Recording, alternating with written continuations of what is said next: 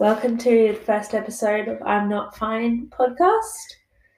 Um, yeah, it's Emma and Meg here, and I guess we're dedicating this episode to introduce ourselves, um, what we're going to, to be talking about over 2021, and why we started this podcast. We'll let you know what we're planning on bringing to this space. Um, yeah, so I guess to start, I'm Meg. I'm a biomedical engineer. Um, and my co host is Emma. Um, I am an arts law student and I have been studying for an incredibly long amount of time. Uh, one day, I hope to finish. And we are coming to you from our bathroom floor. Has the best acoustics and no tram sounds. Yeah. So we actually met in hospital last year, didn't we? Yeah. Yeah. And now we're living together, which is great. It is great. Yeah. It's not the most common outcome of a psych hospital, but it's been very good so we're far. making it work. Yeah. Um yeah, so I guess we we met in hospital um, because we both have eating disorders. Uh, we have different trajectories and different uh, stages of diagnosis and all of that sort of stuff that we'll talk a bit more about next time when we consider um, how eating disorders don't discriminate. Yes, which is a very exciting first topic that we have. And very necessary. Very necessary. Um, especially one of our big focuses for this podcast is that not every eating disorder is the same. There's no right or wrong way to do it. And yeah, everybody's looks different. Everybody's path into with their illness and then into recovery is different. Yeah. And I think, yeah, um, jumping on from that, every sort of treatment mode should be somewhat catered to the person involved because we all need very different things in life broadly, but also in mental health treatment. So there shouldn't be one size fits all because there is definitely not one size to an eating disorder. Definitely not. And on the topic of treatment, we come with a very loud disclaimer that we are not professionals. At all. We do not claim to be professionals. We're just two people with lived experience, and I think we're in the very fortunate position where we can talk about our illnesses. And Yeah. I think I feel like we're in a position where we can help people. So we're just aiming to be another resource for people with eating disorders or people that know people with eating disorders or care for people with eating disorders. Um, we will touch on other mental illness as well because we both do have experience with other illnesses, but we're largely going to be a resource for the eating disorder community. Yeah. And yeah, as Meg was saying, um, people who care for eating disorders, it is very much a family illness or a partner illness. Like you don't experience an eating disorder in a vacuum. So hopefully at some point in time, we'll get a few perspectives from carers and um, yeah, see how you as a loved one can help somebody with an eating disorder and the ways forward. Because I think especially this past year, um, lockdown and restrictions have made restrictions within mental health. Yeah, it's made them very obvious where there's some downfalls, and also people have had to adapt and maybe care for loved ones in a different way. Yeah. Um, so we're again lucky that we have different perspectives on that too. Em was living at home with her parents during most of lockdown until we moved out together in stage four, which Was a time. it was a time. Wouldn't recommend. um, and my family are all in Queensland, so I wasn't able to see them for ten months, Which and has been so hard. so hard. But it was also hard for them knowing that their role in caring Yeah. for me to an extent had changed. Um, so we're hoping to get both of our mums on at some stage. I don't think we've told them that yet. We haven't told them, so surprise! Hi, Mum. You're coming on the podcast. Um, yeah, we're hoping to get them on at some stage to share their experience because even though it was incredibly hard for both of us, we can't imagine what it's like to be on Oh, the no. outside looking in. No, it's sort of, I think an eating disorder, especially, it's one of those illnesses you look in from an outsider's perspective and you feel like you're banging your head against a wall.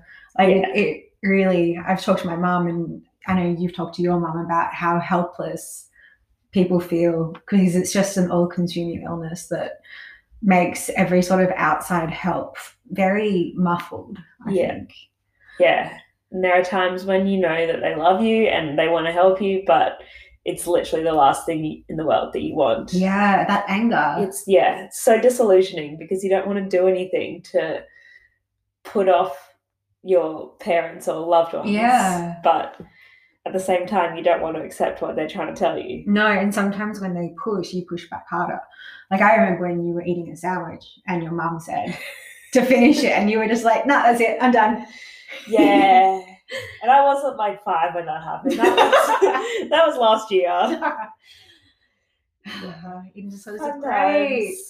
Um, yes, so those are some of the topics. I guess to begin with, um, yeah, we're going to talk about how eating disorders don't discriminate, but then looking beyond that, how the medical community or society at large does discriminate against eating disorders. So looking at um, misconceptions. definitely misconceptions. Yeah. Also looking at how some people view, and this is medical professionals as well as society, but some people view certain diagnoses as more severe than other Yeah. diagnoses, or certain presentations of diagnoses as better or worse than other ones. Which is quite frankly bullshit.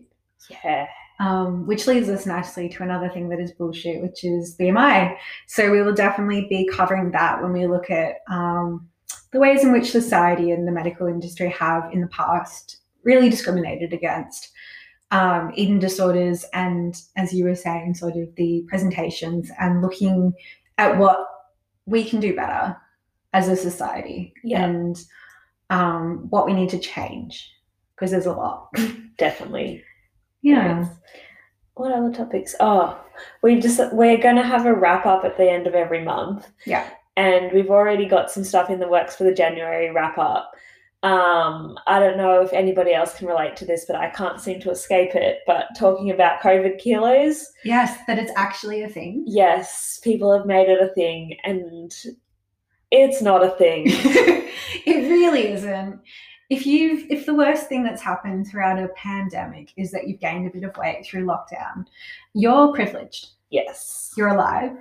And if that's the worst thing, hopefully your loved ones are alive too. It's a it's something that just shouldn't be a thing. It's not even pure alliteration because it's a C and a K. So it's not even that fancy. but especially in Melbourne, where it was such a tough time, you literally you just had to do what you could to get through. Exactly. And if that meant eating six times a day, which if you're in recovery, You gotta do that's a big part of it. then if you gained weight and you were on and I don't even know what I'm trying to say. If you gained weight, big deal, like you're alive. Exactly. And bodies are smart. But society is not always that smart. So that's something we will be focusing on at the end of next month because this month, we're we talking in January? I think we're talking in January. Yeah. Yeah. This will be coming to you in January. Wonderful. Because this, I don't know, I don't know about you, but this year has felt like 10 years long. Absolutely. So it does feel like we're doing December for about the fifth time now. Yeah. Um, but yeah, is that that's sort of what we Yeah, were that's about it. yeah. Um, I guess just in terms of reaching out, like our Instagram page um, is hopefully pretty accessible. Um, love for you to have a look at it. Um, we'll be posting throughout the week sort of um, memes or quotes that we find relatable on our story. And then, yeah, we'll be posting episodes and um, quotes or things that we found useful within the episode onto our Instagram page. So definitely check us out there. We'll also be pretty responsive on message if anyone has anything they want to tell us. Yeah, I would love any any feedback or input. Um, I am surprisingly for the first time ever in a few years not studying for deferred exams, so I do actually have a bit of time. Um, so you'd be doing me a favor if you message because that will give me something to do.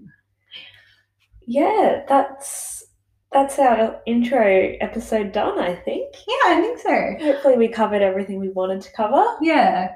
Um, thanks so much for taking the time to listen to this and for being interested in what we have to say because um, it's something we're both really passionate We're about. yeah, we're passionate about we're very excited about this podcast, so we hope that you guys are engaged and enjoy it as much as we have. Yeah. Cool. Thank you. See you next week.